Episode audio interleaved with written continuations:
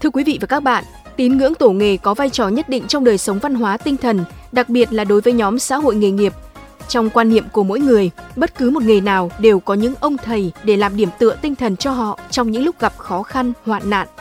Hình tượng tổ sư, tổ nghề có thể bằng xương, bằng thịt, có thể là nhân vật huyền thoại, nhưng đều là những người học rộng, tài cao, hiểu sâu biết rộng, thông minh, thức thời, nhạy bén. Ở bất cứ hoàn cảnh nào, họ cũng sẽ vượt qua và thành công trong sự nghiệp. Hơn thế, đa số các vị tổ nghề đều có vai trò với đất nước. Mỗi gia đình người Việt đều có bàn thờ tổ tiên. Mỗi cộng đồng làm nghề đều thờ chung một ông tổ có công truyền dạy nghề cho họ. Khi đến Thăng Long lập nghiệp, mỗi cộng đồng làm nghề đều họp bàn để cùng nhau bỏ tiền mua đất, dựng những nơi thờ cúng chung cho cả nghề mình làm.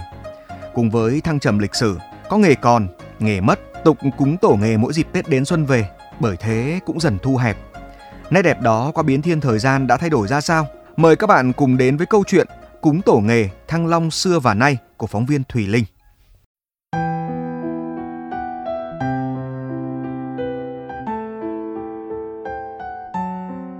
Thăng Long xưa có rất nhiều làng nghề cả trong nội đô và ngoại ô. Nói về tục cũ nếp xưa trong ngày Tết, không thể không nhắc đến lễ cúng tổ nghề đầu năm của các làng nghề. Trước Tết, họ biện một mâm lễ mang gia đình thờ tổ nghề cúng lễ, mời cụ tổ nghề về ăn Tết, giống như các làng mời thành hoàng. Đầu xuân, các làng nghề tổ chức lễ mừng nghề. Trước là để nhớ ơn công đức tổ tiên, sau là mong một năm mới làm nghề may mắn suôn sẻ mỗi làng nghề sẽ có một nghi thức thực hành khác nhau tùy theo từng nghề, như chia sẻ của nhà nghiên cứu Hà Nội Nguyễn Ngọc Tiến. Ví dụ như là cái làng giấy ngày xưa ở Yên Thái, nay là phường Bưởi, quận Tây Hồ, thì khi mà mở nghề cái người cao tuổi nhất ở trong nghề đấy và có uy tín nhất trong nghề đấy thì người ta cầm cây gió đấy người ta ném xuống sông tô lịch với cái ý nghĩa là mong muốn năm tới là cây gió sẽ chuyển từ trở từ vùng cao về làng nhiều hơn và khi mà cây gió mà trở về làng nhiều hơn thì có nghĩa là sản phẩm làm ra nhiều hơn. Và mong muốn là cái giấy của làng làm ra thì nó sẽ tỏa đi nhiều phương, nhiều hướng hơn. Thế còn đối với cái tổ nghề mà làm rèn ấy thì lại khác. Đầu năm mới thì ví dụ như là phố lò rèn ấy, người ta lại có một cái cách thức khác, tức là người ta đốt một cái bể than, sau đó thì người ta lấy một cái búa gõ lên trên cái mặt đè gõ thành một hồi. Vừa là mở nghề, vừa là mong muốn là quanh năm ngày tháng thì cái tiếng uh, búa mà gõ trên cái đe đấy nó đều đã nghĩa là có việc quanh năm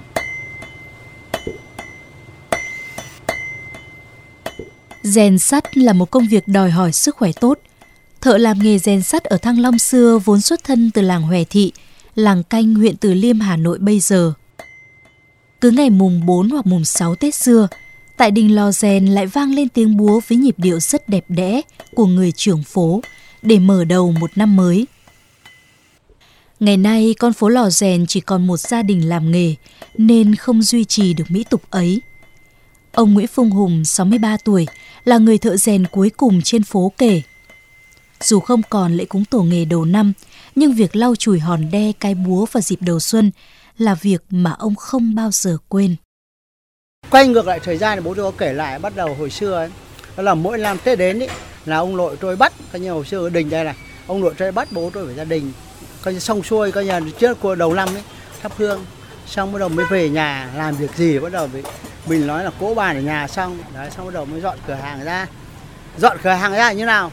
Mở cửa ra chưa được làm ngay phải thắp xong hương bắt đầu mới lau đe lau ấy quét dọn chổi coi như đều là chổi thơm chổi mới thì xong mới được còn đời bố rồi, thực tế rồi, nhìn thực tế là trải qua. Bố rồi cướp mùng 6 mở, không có biết tốt xấu.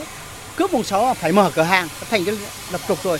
Trong mùng 6 đó trong đó mùng 4 bắt đầu là phải dạo dạo dạo đó rồi, quét dọn, coi như là khang trang lại đấy. Mở cửa hàng ra, rèn mấy cái đinh gai, đóng vào mấy cái góc đè này. Đấy. Đóng này này, không phải dùng máy cắt, chặt đâu dơ đâu, đóng đấy, giả dụ như bố tôi chặt đây rơi đóng đây, chặt đây dơ đây, đóng đây. Đấy là cái, đấy là một cái mình nói là không biết mấy tiếng là gì ôi trời, rơi rơi ở đâu đóng đấy vuốt nhọn và hai là phải trước khi ấy phải lau chùi hòn đe cho sạch sẽ, phải lấy chổi quét. Nhưng có thể tôi đến mùng 10 tôi đi chơi đến 15 hoặc có thể mùng 3 đây mở cửa hàng, tôi đóng cửa hàng vào. Nhưng mà cái tập tục là con gà ở đĩa xôi tôi không quên được. Hoặc là phải lau đe đấy đấy là cái bộ mặt mình. Nhưng mà một số cái tôi bỏ qua. Ờ, được thời đại của tôi là khác, thương mại hóa tôi mở, xong tôi đóng cửa, tôi đi chơi. Đấy là một cái sai lầm, sai nó không phải sai lầm, đấy thương mại hóa, chấp nhận với đặc điểm là dân ngụ cư nên từ xưa, việc thờ cúng tổ nghề là thờ vọng bằng long ngai, bài vị. Tức là họ phải về quê cũ, rước long ngai thần vị của tổ nghề ra thăng long để thờ. Còn tại quê cũ mới là thờ chính. Các cơ sở thờ cúng tổ nghề ở Thăng Long từ xưa đến nay đều có sự tương đồng trong cách thức thờ cúng. Đó là các kỳ tế lễ tại các di tích đều được tổ chức vào mùa xuân và mùa thu, gọi là lễ Xuân Thu Nhị Kỳ. Ngoài việc tri ân tổ nghề và chia sẻ kinh nghiệm nghề, nhiều làng nghề xưa, nhất là những làng có nghề đặc biệt, còn có lễ ăn thề trong ngày dỗ tổ nghề, với mục đích chọn lời hứa giữ bí quyết nghề. Qua biến thiên, tục lệ này cũng không còn vì nhiều lý do. Rõ nhất là cơ chế thị trường cạnh tranh quyết liệt, nhưng con người vẫn phải liên kết với nhau, không thể độc quyền. Phó giáo sư tiến sĩ Bùi Xuân Đính, nhà nghiên cứu dân tộc học dẫn chứng.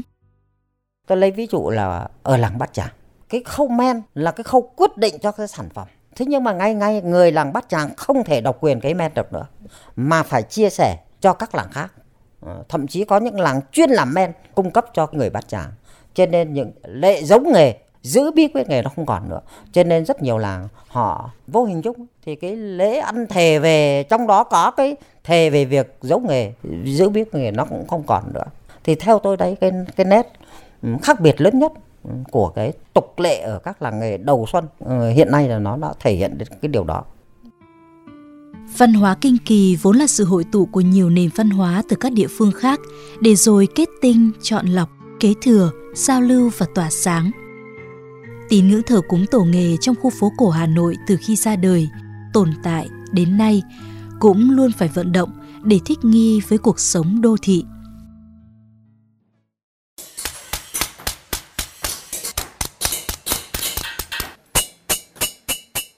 Theo thời gian, rất nhiều nghề không còn tồn tại vì kỹ thuật phát triển, công nghệ phát triển.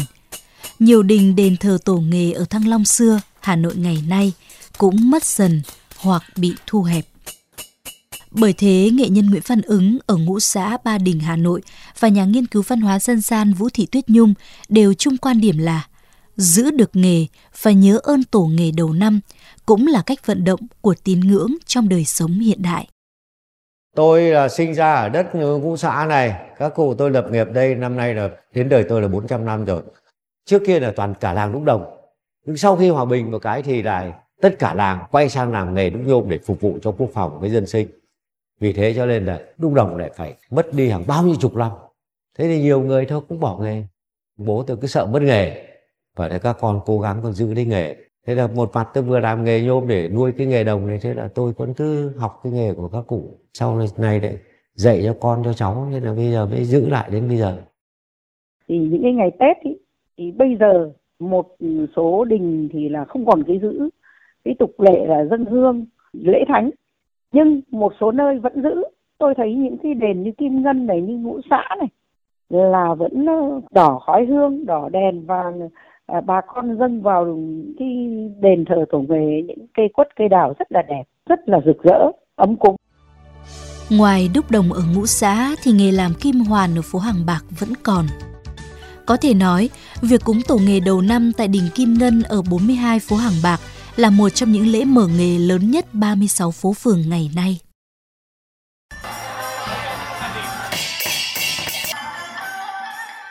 Từ xưa, người dân phố Hàng Bạc có hai kỳ lễ chính là vào mùa xuân từ ngày mùng 1 đến ngày 12 tháng 2, mùa thu từ ngày mùng 1 đến ngày 12 tháng 8. Sau này, số ngày tế lễ được rút ngắn lại. Hiện nay, lễ tế Xuân Thu chỉ còn 2 ngày là 12 tháng 2 và 12 tháng 8. Trong những dịp lễ, các phường nghề thường có lễ trình nghề, một hình thức giới thiệu tiếp thị những sản phẩm mới của nghề mình.